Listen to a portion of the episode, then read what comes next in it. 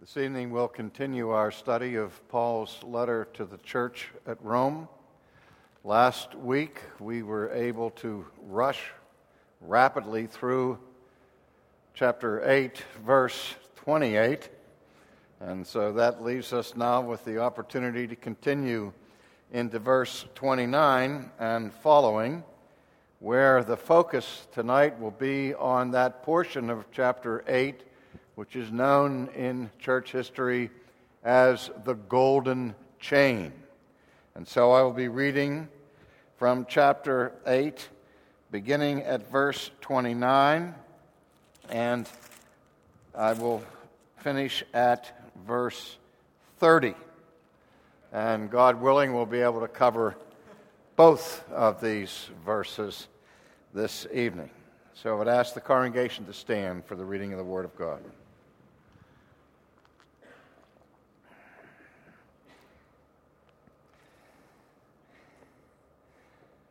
For whom he foreknew, he also predestined to be conformed to the image of his Son, that he might be the firstborn among many brethren.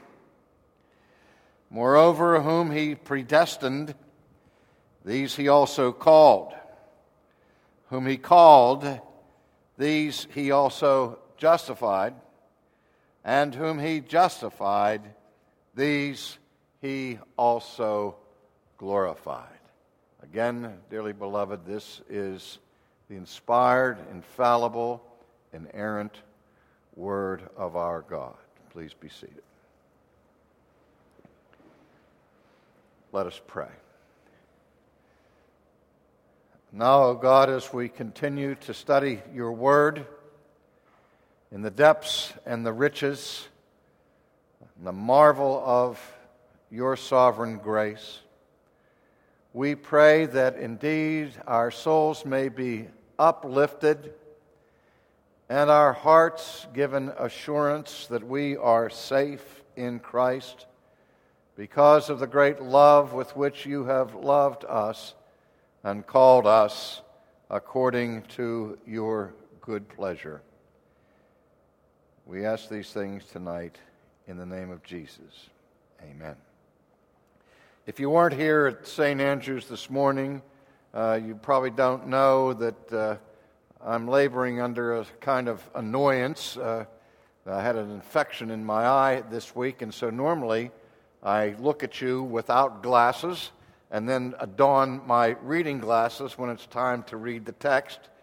But uh, now, with this infection, I can't wear my contacts, and so I have to wear my regular glasses in order to see you but in order to read the text, I have to take these off and look like Mr. Magoo down here at the text.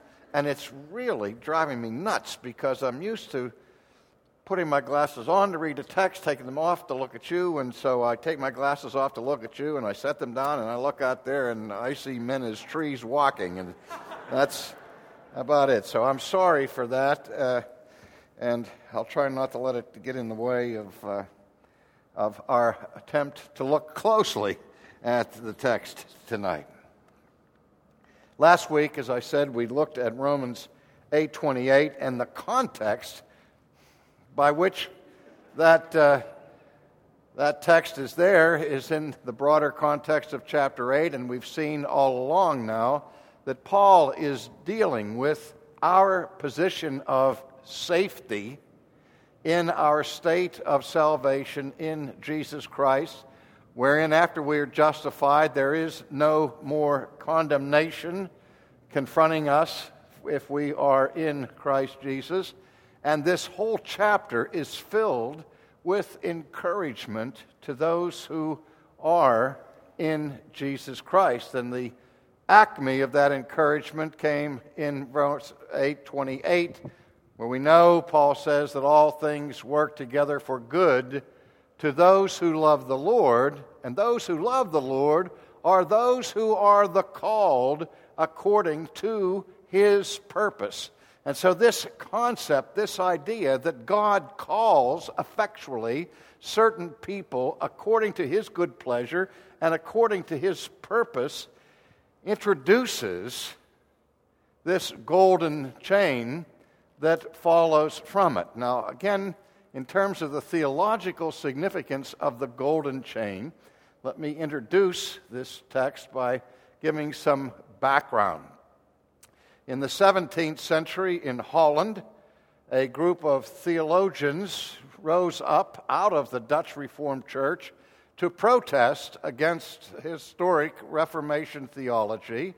And with Arminius and his friends, they entered into what was called a remonstration. That is a protest against some of the doctrines of 16th century Calvinism. And five doctrines in particularly felt the weight of their theological criticism. Those doctrines were in, included the doctrine of man's total moral inability as a result of the fall, that is, the Reformation and Augustinian understanding of original sin. The idea of a predestination that is rooted and grounded in God's sovereign decrees from all eternity, where the number of the elect are fixed by that decree, and also that the atonement of Christ was designed and purposed by the Father strictly as the means by which he would bring his elect to salvation. And they also protested against what we call effectual calling, that is, the teaching that when the Holy Ghost calls a person inwardly and affects their regeneration, that that work of divine grace is so powerful that no human being's resistance can overcome it. And finally, they raised questions about the idea of eternal security that once a person is in a state of grace, they will remain in that posture uh, forever.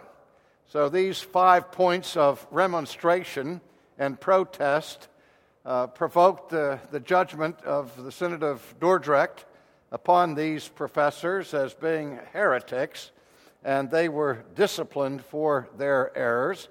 And as a result of that controversy, these five issues became known as the five points of Calvinism, and that were uh, considered under the rubric of the uh, acrostic tulip uh, that flower, which is the fairest flower in God's garden. And that uh, acrostic is spelled T U L I P. The T stands for total depravity, as we've seen. The U for unconditional election, L for limited atonement, the I for irresistible grace, and the P for perseverance of the saints. Now, what we're going to be concerned about this evening is the U in tulip the doctrine of unconditional election. And by way of introduction, that phrase, unconditional election, simply means that from all eternity, God chose or elected a fixed certain number of fallen human beings to be redeemed and to be conformed to the image of his Son, and that this election was unconditional in the sense that it was not based upon some foreseen or foreknown conditions that the creature would meet in their lifetime. And that's the issue that is before us tonight for this reason that at the time of the Reformation and the recovery of, of biblical soteriology, the reformers, the magisterial reformers, on this question of election were of one mind. So often, the doctrine or the Reformed doctrine of predestination is identified with the Swiss theologian John Calvin, which is a little bit uh, of a distortion historically, because there is nothing in Calvin's doctrine of predestination that was not first in Martin Luther's doctrine which Luther defended vigorously against the diatribe of Erasmus of Rotterdam. And there was nothing in Luther's doctrine of predestination that wasn't first articulated by the great Saint Augustine. I would take that one step further and say there was nothing in Augustine's doctrine of predestination that wasn't first in the mind and teaching of the Apostle Paul, and I would go even further than that and say there was nothing in Paul's doctrine of predestination that wasn't first articulated by our Lord Himself, and there was nothing in Jesus' doctrine of predestination that wasn't first articulated by Moses uh, in the Old Testament. But as convinced and persuaded as Luther was of this supreme doctrine of grace, the doctrine of uh, God's electing grace, when he died, his chief lieutenant, Philip Melanchthon, who was a brilliant theologian in his own right, modified Luther's view, and that modification that came from Melanchthon was the one that was embraced then by later Lutheranism, and this was a doctrine of predestination that is called the prescient view of predestination. Now, just a word of explanation about that. The word prescience comes from a prefix and a root. The prefix pre means beforehand, and you know what the word science means. It means knowledge. So prescience is a some kind of prior knowledge. And we often use the term foreknowledge to describe the same idea. Well, Melanchthon's view, which has become the majority report in modern evangelical Christianity is that election is simply this, that or predestination is that God from all eternity knows in advance by his foreknowledge what people in this world will make a positive response to the gospel, who will choose by their own free will to come to Jesus Christ. And on the basis of that prior knowledge that God has, knowing in advance who will make the right response to the gospel, God then chooses them to be saved. So, this is the most popular understanding of predestination, and the reason I mention it is because the standard proof text for the prescient view of uh, predestination is the text that I just read a few moments ago that we describe as the golden chain. And I think it's important that we understand the parameters of this controversy as we look at the text of Scripture itself. So, having said that by way of introduction, let's go and look now, again closely, at the text. Immediately after Paul says that all things work together for good to those who love God, to those who are the called according to his purpose, he then begins to introduce this idea of foreknowledge. Where verse 29 says, For whom he foreknew, he also predestined to be conformed to the image of his Son. Now, notice that the first aspect, the first link in the golden chain that is mentioned here by the apostle is the link of foreknowledge. He begins there. Those whom he foreknew, did he also predestinate? Now, again, understand that this idea of predestination is not a concept or a word invented by Calvin or Luther or Augustine. It is a biblical word. It is a word that we find here in Romans. It is a word that Paul uses widely in Ephesians, for example. The idea of election is a concept that is found throughout the whole of Scripture. And so the question is that if you're going to be biblical, it's not are you going to have a doctrine of predestination or not have a doctrine of predestination, since predestination is a biblical doctrine and a biblical concept. And if we are Christians submissive to the Word of God, then we obviously have to wrestle with this and have to understand some kind of doctrine of predestination. Now, the question is what is the correct understanding of this doctrine of predestination. I think you all know where I stand on this question. I've not kept it uh, hidden in a corner, and I have been uh, vociferously defending the Reformation view of this as long as I can remember.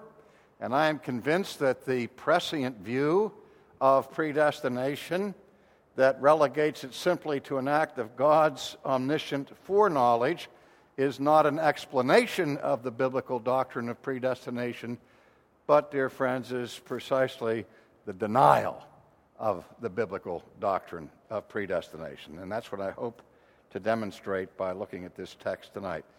Paul starts, however, with foreknowledge, and there the uh, prescient people say, See, that's the first link in the chain. That what predestination is about is about foreknowledge. That's why Paul mentions foreknowledge first.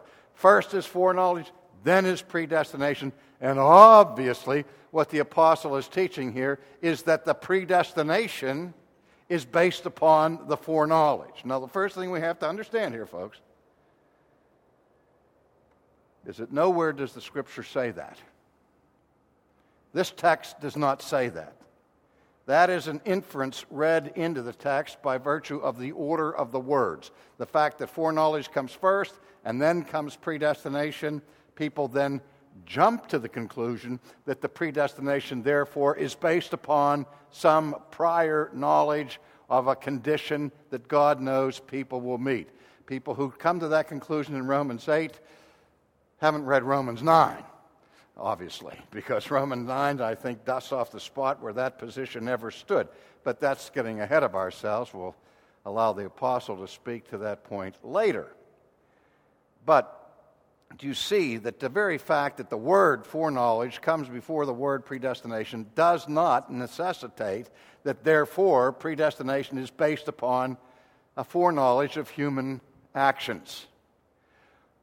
If we are debating predestination and we are asking what is the basis of God's foreordination or predestination. And somebody says, well, the basis of it is God's prior knowledge of our human behavior. That's the only reason that makes sense for foreknowledge to come first. We respond, wait a minute. God cannot predestine anybody from all eternity that he doesn't first know from all eternity. God does not predestine a nameless, faceless group of elect people. Obviously, if he predestines a people from the foundation of the world, he has to know what people it is that he's predestinating. And so, uh, in that sense, before he acts in this decree of election with respect to certain people, he has to know what he's doing when he does that electing uh, by his grace.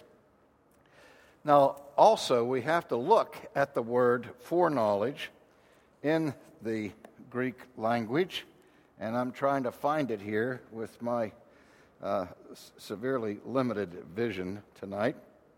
It's even harder to find it in the Greek text than it is in the English. The word here that is used by the Apostle Paul, that is translated uh, by the word foreknowledge is the word proegno. Proegno. It comes from a form of the noun gnosis, which is the Greek word for knowledge. You understand that when you go to the doctor and he, you say, I don't know what's wrong with me. He offers a diagnosis. And then you say, Well, am I going to get better? and he may offer you a prognosis. Both have to do with respect to gnosis or knowledge. Now, this word for knowledge that is used in the New Testament Greek is used two distinctive ways. And it's very important for us to understand this distinction in the Greek with respect to the word for knowledge. On the one hand, we've already seen that the apostle labors the point in the first chapter of Romans that by God's self revelation in and through nature, people know that He exists. The participial form there is knowing God. We refuse to acknowledge Him as God, neither are we grateful. We don't honor God as God, and so on. There, Paul declares in the first chapter of Romans that by general revelation, everybody in this world has some gnosis, some knowledge of God. And yet, when he writes to the first, to the first epistle to the Corinthians, he talks about the fact that the unregenerate person, that the pagan person, does not know God. Now, we could get away from this seeming contradiction by saying, well, when Paul speaks about the knowledge of God in Romans 1, he uses one Greek word, and when he speaks the, about the fact that people don't know God in 1 Corinthians, he uses a different Greek word. Alas and alack, that's not the escape hatch that we have because he uses the same word in both letters. Now, is Paul speaking with a forked tongue, slipping into contradiction? Not at all. But he's talking about two aspects or two different nuances of this idea of knowledge in the Greek. The first has to do with cognition, intellectual cognition, or intellectual awareness. That's the fundamental reference point to the Greek word gnosis or knowledge, a cognitive awareness of some reality. But in addition to that cognition aspect that is associated with gnosis, there is also a deeper kind of knowledge, a deeper dimension of knowledge that we might talk about in terms of personal or spiritual or a redemptive knowledge. Example, in the Old Testament, you will read repeatedly statements like this Adam knew his wife and she conceived. Or we read that Noah or Abraham knew his wife and she conceived. Now, the word there in the Septuagint is the same word for knowledge that we're talking about here. And what does that mean? that Adam is introduced to Eve, and he said, Madam, I'm Adam. She says, Nice to meet you, and voila, she's with child. He knows who she is. She read, he read her dossier. That's cognitive knowledge. But it takes more than cognitive knowledge for a baby to be conceived in the mother's womb. It takes a much more intimate, personal form and type of knowledge. And when the Bible speaks about a man knowing his wife in that way, it's not because they're using euphemisms to avoid a, a description or description of a sexual relationship. It's using the full measure of this word knowledge, or the verb form to know. And so, if we can clear up the apparent discrepancy between Paul's teaching in Romans and his teaching in 1 Corinthians, we would say it this way that general revelation gives to all men a cognitive knowledge of God that is inescapable. And though we seek to destroy it and don't want to have it in our minds, we cannot eliminate it altogether. And so, therefore, we are left without excuse on the judgment day. We can never say with impunity that we didn't know that God was there because we do have that gnosis as a result of revelation. Yet at the same time, by nature, the gnosis that we receive never rises to the level of that spiritual apprehension and personal knowledge of God in a redemptive way. Personal redemptive, spiritual knowledge of God only comes as a result of the work of the Holy Ghost within our hearts and in our minds. Now, why labor this when we're talking about this particular text here? Well, because it is the root of the term that starts the golden chain. Those whom he proegno, those whom he knew, had the gnosis of, pr- prior knowledge of? Is it merely God's cognitive awareness of people from all eternity, or is there more content to this knowledge that is called foreknowledge here in the text?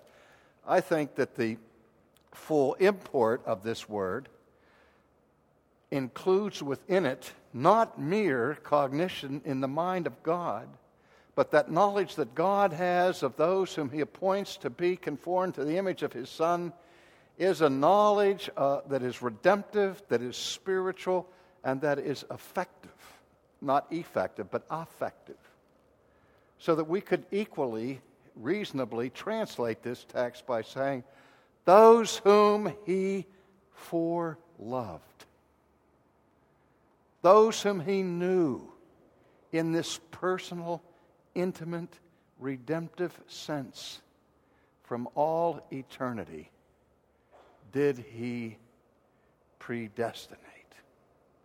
Now, so much for the word foreknowledge. Let's look now at the word predestinate. The word that is used here in the Greek text is another word with the prefix pro it's pro orizo. And that means, according to the Greek lexicons, a sovereign determination in which a fixed or definite limit is sovereignly decreed. So that when it speaks of predestination, as the English word suggests, there is a destiny for certain people that God, from the foundation of the world, has established. He has fixed it. He has determined it according to his sovereign good pleasure, according to the good pleasure of his will. And nowhere ever in Scripture is a foreseen conditional response by human beings ever given as the reason or the rationale for this eternal decree by which God fixes for all eternity those whom He ordains, chooses, and determines to be redeemed. Now, notice that the language that the apostle uses here with respect to the goal of predestination is not the language immediately of redemption itself or salvation. Paul doesn't say, Those whom he foreknew, that he also predestined unto salvation. The concept certainly there, but that's not the language that he uses here. I want you to see carefully what the language is that he uses. Let's look at it. Whom he foreknew, he also predestined. Predestined to what? Predestined. Here's the predestined to, first of all. What are people predestined to? They are predestined to be conformed to the image of his son so that the purpose of predestination is that the elect may be brought by God's grace into conformity, into a relationship, a, a form of a relationship with the Son of God. Keep in mind that when Paul speaks about predestination, when the New Testament speaks about predestination, the focus of predestination is always, always, and everywhere related to Christ. Let me say that again. The predestination is never discussed in the abstract, but predestination is related to our relationship with Christ. Those whom God foreknew, he predestined to be conformed to the image of his son. Now, that's what predestination is to. But now we have to ask the question not the direction of predestination, but the why of predestination.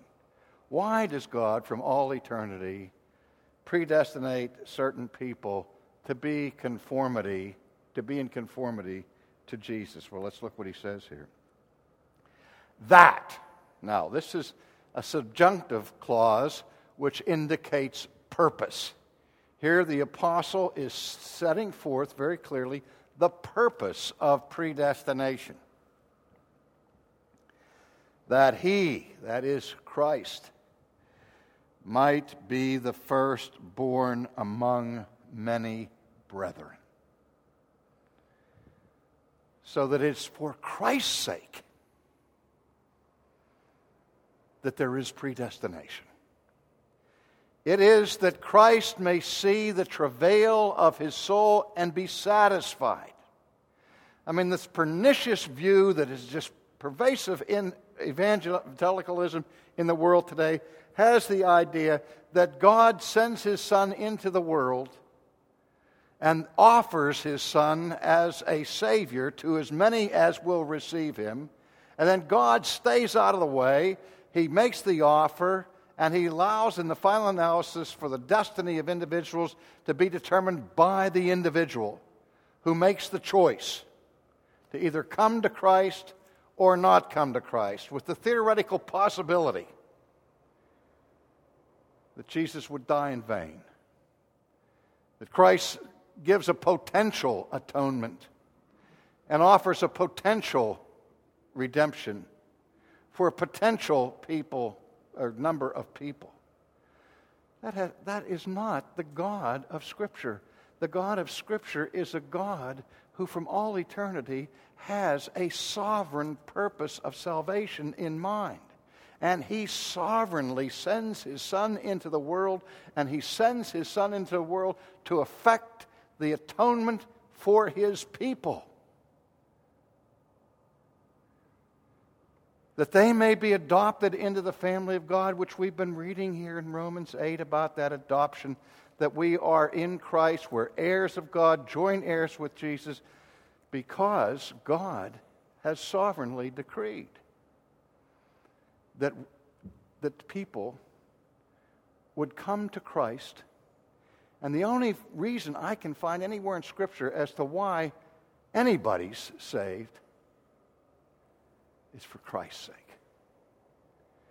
In Jesus' prayer in, in the upper room in John, he thanks the Father for giving people out of the world to him.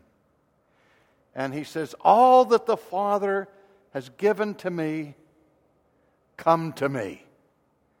Now, you see, what Arminianism does is reverses that. All who come to me, the Father will give to me. No. It's all the Father gives to the Son that come to the Son. We who have come to Christ come because we are the gifts of love that the Father gives to his own Son. So the why of predestination is mentioned here. Elsewhere, the apostle says that God chooses people according to the good pleasure of his will that according to tells you the basis upon what God uses or considers in determining the elect. And as we will see in Romans 9, it's not on him who runs, it's not on him who chooses, it's not on him who wills, but of God who shows mercy. And he uses the example of Jacob and Esau that before they were ever born, before they'd done anything good or bad, God decreed that the elder would serve the younger Jacob have I loved, Esau have I hated. There's predestination with a vengeance, if you will. But we'll, again, we'll wait until we get to that. But in Ephesians and elsewhere, Paul speaks about God's choosing or predestinating according to the good pleasure of his will. Let me just comment on that briefly. If the reason why God chooses you or chooses me is not in some foreseen thing that I have done or will do, if his election is unconditional, not found in me or in my will whatsoever, well, then on what basis does God make his choice? It would seem to me that it's, uh, at first glance, completely arbitrary and capricious. He just closes his eyes and said, I'll take some of those and some of those and some of those. That it's according to a cosmic lottery or blind chance. Well, beloved, God doesn't do anything by chance. And the fact that the reason for our election is not in us does not mean that there's not a reason for it. The reason that it is given is according to the good pleasure of His will. Now, notice that Paul describes the pleasure of God's will by calling it the good pleasure of His will. If ever the apostle wrote redundancies, it was then. Because God has no pleasure ever in His will that is not good pleasure. God has never expressed bad pleasure. Whatever He pleases to do, whatever He wills to do, is always flowing out of His character, which is altogether righteous. Now, again, Paul will deal with that in Romans 9. When people hear this doctrine of election, they think, oh my goodness, God must be unfair that this doctrine of election, we love God, we liked everything the Bible said about God until we get to the doctrine of election. But I can't love a God who does that.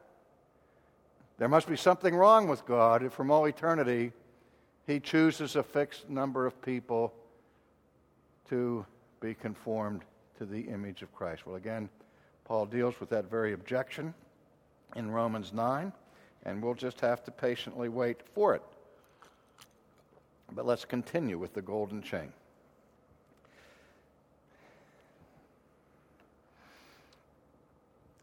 Moreover, the apostle says, whom he predestined, these he also called. Whom he called, these he also justified. Whom he justified, he also glorified. Now it's called the golden chain because several links are linked together here. First is foreknowledge, then is predestination, then is calling, then is justification, and then is glorification. Now, in theology, we talk about what's called the Ordo Salutis. That's Latin for simply the order of salvation. Now, there are several aspects set forth in that order. And Paul does not mention all of them there. For example, he doesn't mention sanctification. We have justification, which is followed by sanctification, which was followed by glorification. Those all occur in a certain logical order in the way or in the plan of salvation. But the order that he gives us here in Romans 8 begins with foreknowledge, then moves to predestination and now he says, Moreover, those who are predestined, these same ones, are also called. And these, um, er, and who those who are called, these same ones, are also justified. And those who are justified, these same ones, the apostle is saying, are glorified. Now, what is tacit here in the text, and I don't know of any sober commentator who would uh, deny this, is the concept of all. All whom God foreknows in the way he's speaking of here are predestined. And all of those who are in the category of the predestined are also in the category of the called. Now let's stop right there. And let's look at this from a prescient perspective, from an Arminian or Melanchthonian viewpoint, where they would say, well, of course, all who God foreknew in advance would respond. Yes, all of those that he knows who are going to say yes to the gospel are numbered, they're included in the predestinated because that's what we're saying. The predestinated are those who God foreknew in advance would respond to the gospel. And obviously, to respond to the gospel, you'd have to hear the gospel. So those whom he predestinates, he also calls, because the basis of his predestination is found once again in his knowledge of their answer to the call, right? Because those who give the right answer to the call are saved and predestinated. Those who give the wrong answer to the call are lost. Are you with me so far? Am I going too fast? Remember Vince Lombardi when he brought the, his team back to fundamentals. He says, We got to get back to the basics. And he held up a football and he said, This is a football. Am I going too fast? And he had their attention. Now, I want to make sure you get this because here is where this text, that is so often a favorite text for Arminians and semi Pelagians of all sorts and stripes, is where this text stands that distortion on its ear. Why do I say that? Because in the golden chain, all whom God knows, He predestines. That is, all the elect that He knows, He predestines. And all whom He predestines, He calls. Got that? He doesn't just call some of the ones who are predestined, he calls all of the ones who are predestined. Now, we've asked last week when we looked at Romans 8 28, are who are the called according to his purpose? Is the calling that Paul describes in verse 28 an external call, a general call, or is it what we call the internal call of the Holy Ghost, the effectual call of God, by which when God sovereignly calls someone to himself, they do what he calls them to do.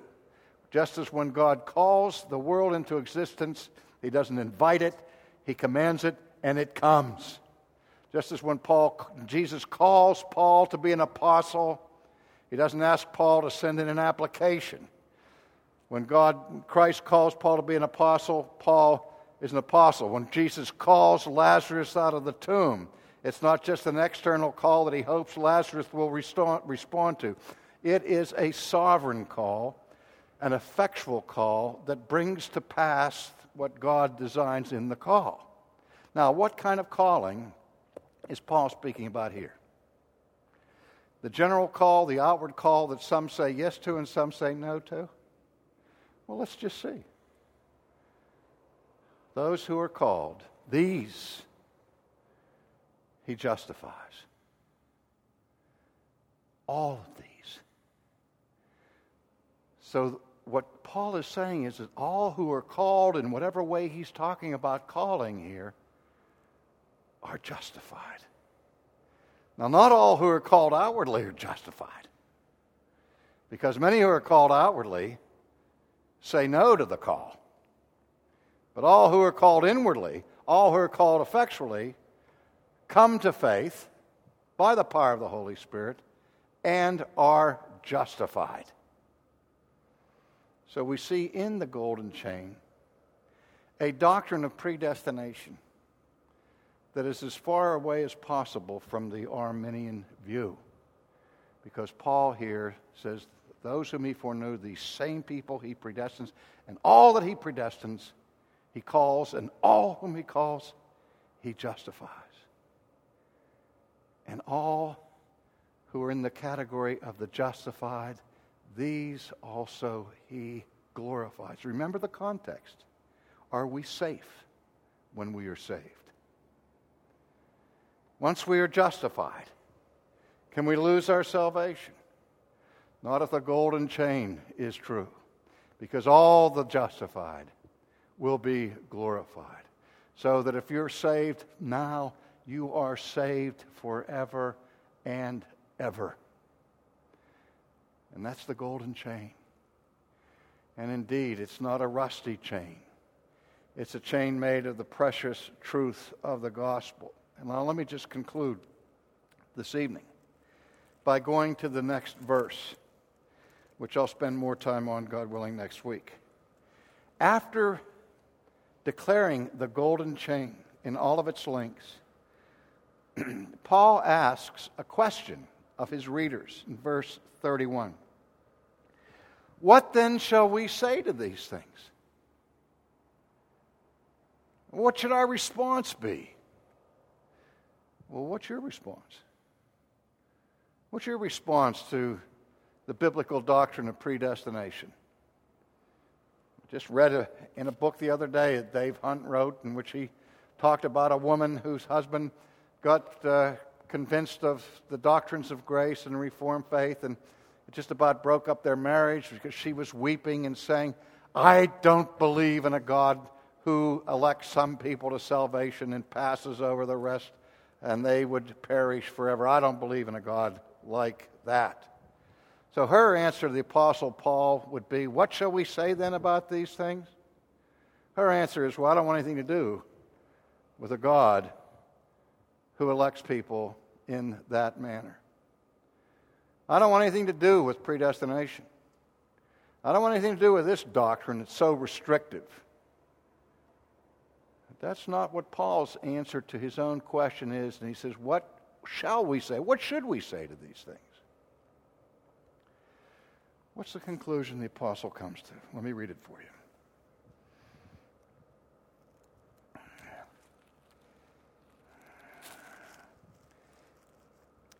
If God is for us, who can be against us? One of the great, wonderful Latin phrases in all of church history is the phrase Deus pro nobis God for us. Karl Barth said the most important word in the Greek language, as far as he was concerned, was the Greek word huper, which means in behalf of. What should our response be to the golden chain? What should the response be? The fact that we have been rooted and grounded in the eternal purposes of God. The response is this if God is for us, who can be against us? Well, let me answer that question for the Apostle Paul. I'll tell you who can be against us. Everybody in the world can be against us. There are plenty of people who are against us. And Paul is not suggesting that if God is for us, nobody in this world will ever stand in opposition to us. But the import of this declaration is simple. What Paul is saying is all of the opposition that rises up against us by human beings is meaningless in the final analysis. Because all of the opposition of this world cannot overthrow the glory that God has laid up for his saints from the foundation of the world. And when God is with us from all eternity, if God is for us in his decree of election, if God is for us in calling us effectually, if God is for us by justifying us by his grace, if God is for us by glorifying every one of his people, whose opposition can mean anything in light of that? This is the amazing thing that people kick and scream against the doctrine of sovereign grace and of sovereign election when it's one of the most comforting doctrines that you'll ever learn from sacred scripture.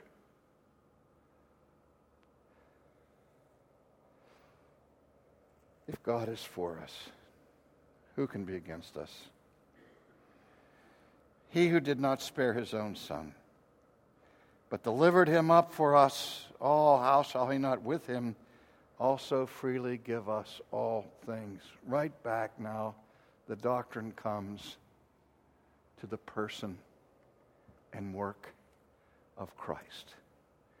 But God willing, we'll expound and expand on that dimension of the consequences of our election when we gather together next week. Let's pray. Father, we thank you that before the foundation of the world, you knew us. Before we were even in, formed in our mother's wombs, you knew us. And without any conditions that you saw in advance in us, by the sheer sovereign good pleasure of your will, you have chosen us to be conformed to the image of your Son, that he may not be your only Son, but may be your firstborn Son of many brethren. We thank thee, O God, that the love for you have for your Son, you have poured out to us who are miserable sinners, who have no righteousness, no merit of our own in which we can boast, but by your grace and your grace alone, we have been eternally chosen for glory.